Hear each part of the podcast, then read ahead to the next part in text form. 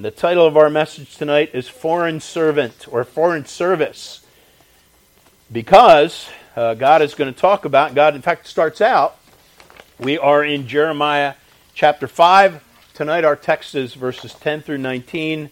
Foreign Service is the title of the message. And uh, we are going to see three things. Let me just jump right in and give you the outline.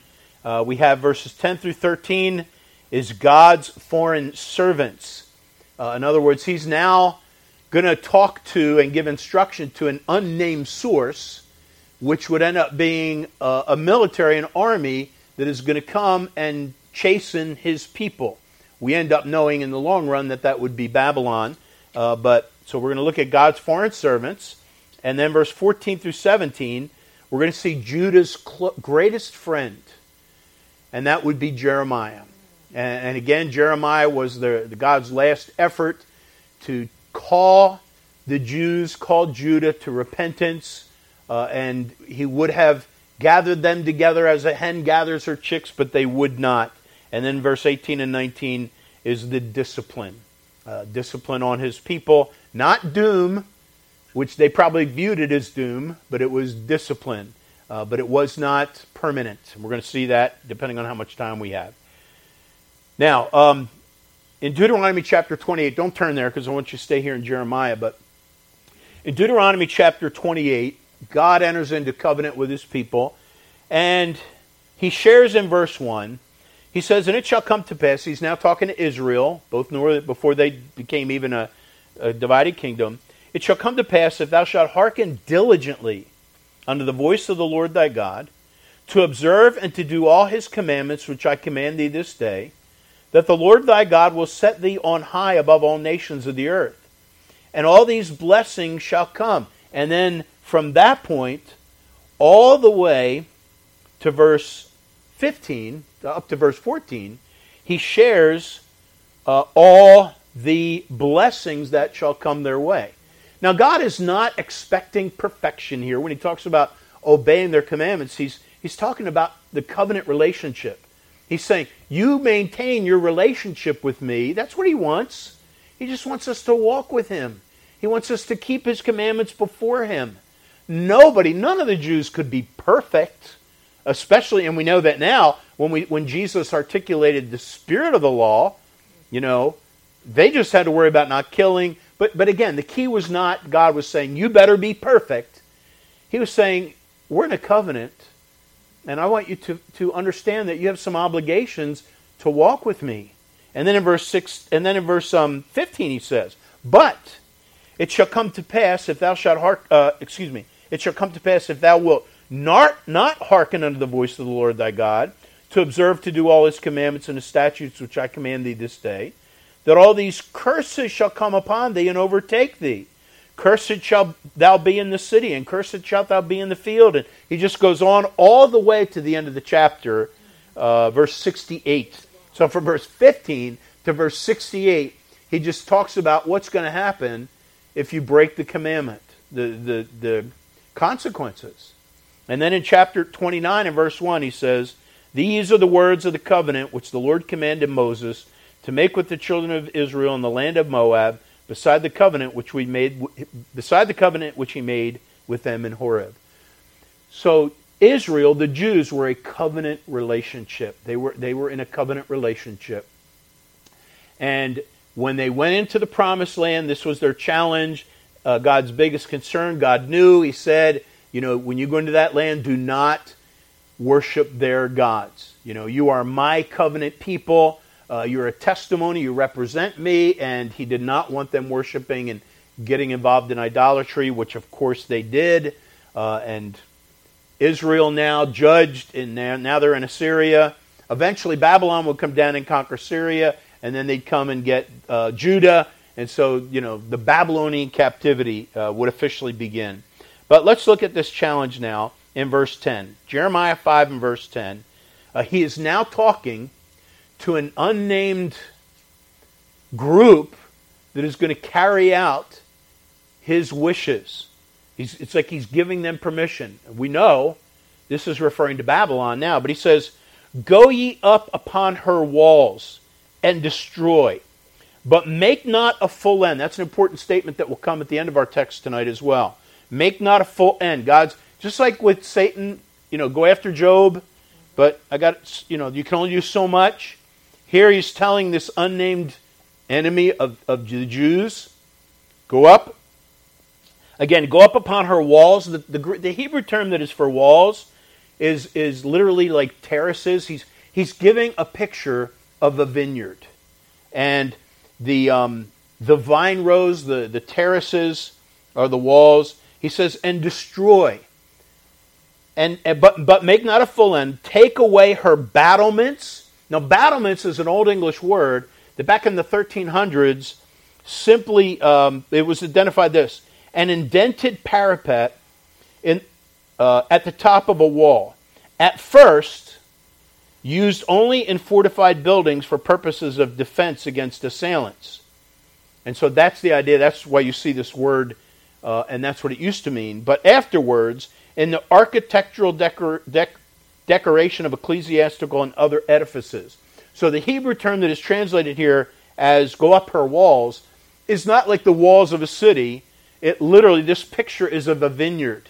And God is saying to this unknown farmer, this is the imagery, He's saying, You go up, and I'm going to have you doing some pruning to my vineyard, which is the Jews.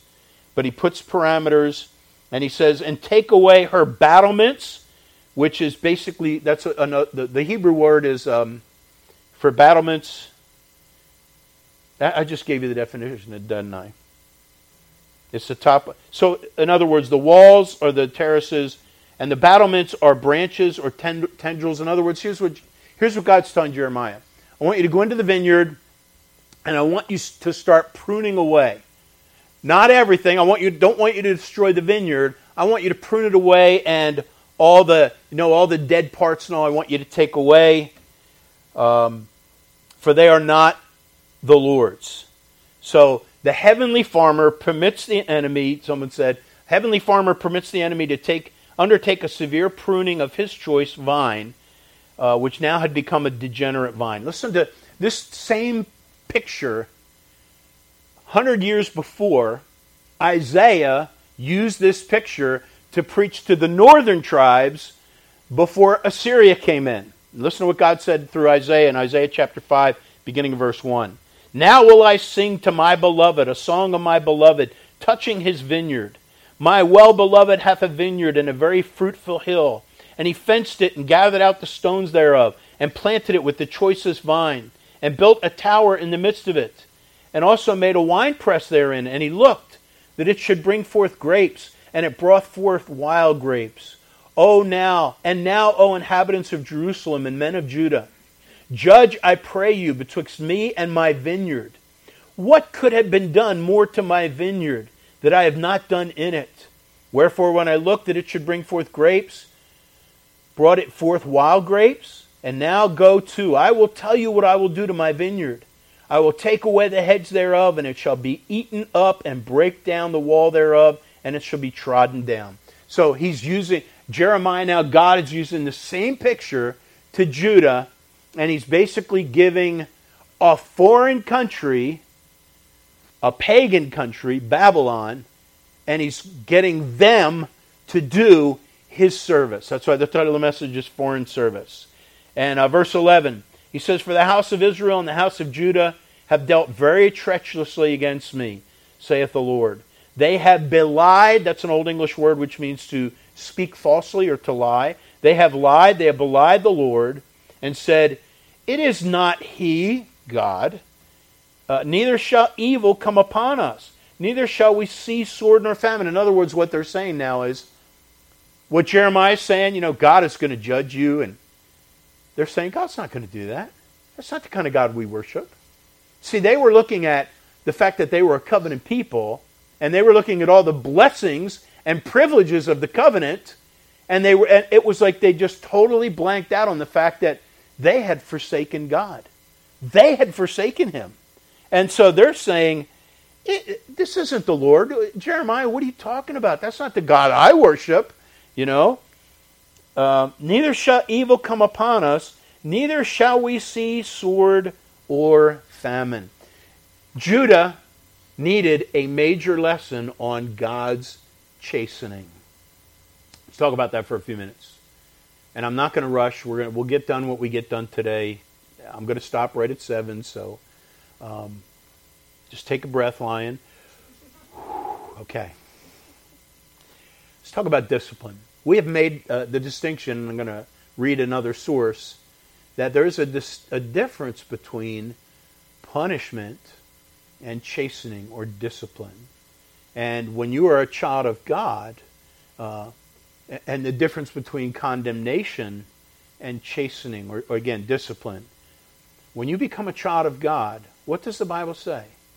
There is therefore now very little condemnation to them who are in Christ Jesus? No. There is therefore now no condemnation. So when you and I, just like what we're talking about this morning, when you and I become God's children, the judgment, the punishment is taken off the board because Christ paid for it. And now, when we're bad, because we still do bad, it's, it's chastening. And, and um, here's the amazing thing I, I love the book of Job, and I want to read to you. There's so many verses that talk about chastening in the scriptures. And one of the first verses in Scripture, as far as chronologically, comes from a man that considered that, that, considered himself Job's friend, but he, you know, Job's friends mainly just persecuted him. But one of them was Eliphaz, and some of the commentators think because he initially was was going along with uh, Bildad and Zophar and Elihu, the other friends, and they're just basically saying, "Come on, Job, come clean. God never God never brings trials to people that walk with Him. You've obviously done something wrong. You've obviously got sin in your life. Come on, come clean." That was basically what they were saying through the whole thing. And Eliphaz, I believe, was he was the youngest one. He started saying the same thing, and then some think he then got wise because he said in Job chapter 5 and verse 17 Behold, happy is the man whom God correcteth. Therefore, despise not thou the chastening of the Almighty. Now, that's a, a verse that comes from Proverbs, but Proverbs wasn't written at this point. Uh, let me read to you that verse. It's Proverbs 3, verse 11 and 12. My son, despise not the chastening of the Lord, neither be weary of his correction. For whom the Lord loveth, he correcteth, even as a father the son in whom he delighteth. This morning we were quoting from Hebrews 12. It says the same thing. Blessed is the man whom thou chastenest, O Lord, and teachest him out of thy law. And then Psalm 94:12, when we or I just I just mixed up two verses. Let me finish the Proverbs one. Despise not thou the chastening of the Lord, neither be weary of his correction, for whom the Lord loveth, he correcteth, even as a father the son in whom he delighteth. And then Psalm 94 says, Blessed is the man whom thou chastenest, O Lord, and teachest him out of thy law. Notice this theme. Blessed, blessed, blessed is the man who God chastens. You'll never see a verse that says, Blessed is the man that God condemns. You don't see that. And then, 1 Corinthians 11, we were just there. But when, you are ju- when we are judged, we are chastened of the Lord that we should not be condemned with the world. Notice the distinction between chastening and judgment.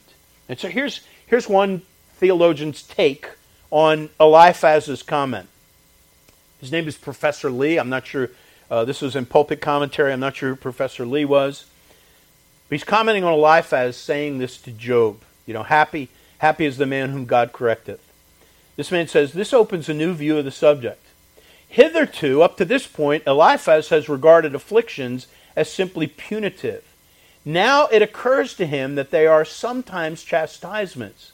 That's the difference is that punishment has regard only to the past, to the breach of the moral law committed and the retribution which has to follow it. Chastisement looks to the future. It aims at producing an effect in the mind of the person chastised, at benefiting him and raising him in the scale of moral being. And so, in this point of view, afflictions are blessings. And so, the idea is that Eliphaz suddenly came to and said, It's like he's saying, You know, Job, come to think of it, maybe you didn't do anything wrong, and, and maybe God is just chastening you just to grow you. And um, and in Hebrews chapter 12, it says, And you've forgotten the exhortation which speaketh unto you as unto children. My son, despise not thou the chastening of the Lord, nor faint when thou art rebuked of him. So keep in mind, don't ever forget, punishment looks back, and it is retribution for the, the sins that are done. Chastening looks to the future, and it's simply to correct us, to benefit us, to grow us. And folks, when you look at how God dealt with Israel and, and Judah, people would say, wow, that was a real punishment. But keep in mind, and in fact, notice uh, again in Jeremiah chapter 5 and verse 10, it says, Go ye up un- upon her walls and destroy, but make not a full end. And then the last verse, which is verse 17, it says, And they shall eat up thine harvest and thy bread, which thy sons and daughters should eat. No, verse 18, rather. 518. Nevertheless, in those days, saith the Lord, I will not make a full end. Twice God says, in, as he's telling Babylon first, saying, Go up and do my pruning to Judah. You know, there, there's some branches there you need to go and prune, but don't make an end of it. In other words, you, you're not destroying it. Then he says it at the end.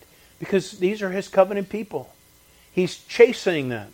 That's what God does for their benefit. It's not that God is giving up on them, nor would God give up on his children. And, and we, we must never forget that. And so I am reminded of how God works. And again, the title of the message is Foreign Service. And in this case, the you know the divine husbandman or farmer is God, and he's now using Babylon to do the husbandry and there's nothing godly about Babylon. They did not have Yahweh in their vocabulary. In fact, God had to personally teach and humble King Nebuchadnezzar because he was so arrogant. But despite the fact that he was a pagan king and a pagan nation, God calls him several times in several places, my servant, because they were doing God's service in, in bringing chastisement to the Jews. Now, I want you to keep this in mind. King Nebuchadnezzar, no friend of God, no friend of Israel's, and yet God is going to use him to work in the Jews. Let's take other examples. Remember Joseph's brothers? Did Joseph's brothers care about the well being of their brother Joseph? One of them, enough not to see him killed, but they wanted to see him killed. They were ready to kill him until one of them intervened. And then what'd they do? They had no regard for him. They sold him into slavery because they hated him. They were bitter. They sold him into slavery knowing that it would devastate and break their father's heart. And Joseph then, it just torn away from his family, spent the rest of his life for, for multitudes of years severed from his family, brokenhearted. And God turned it all around. And when Joseph had the opportunity, he said something about his brothers that showed incredible wisdom. And you, you've heard this many times just from this pulpit, too.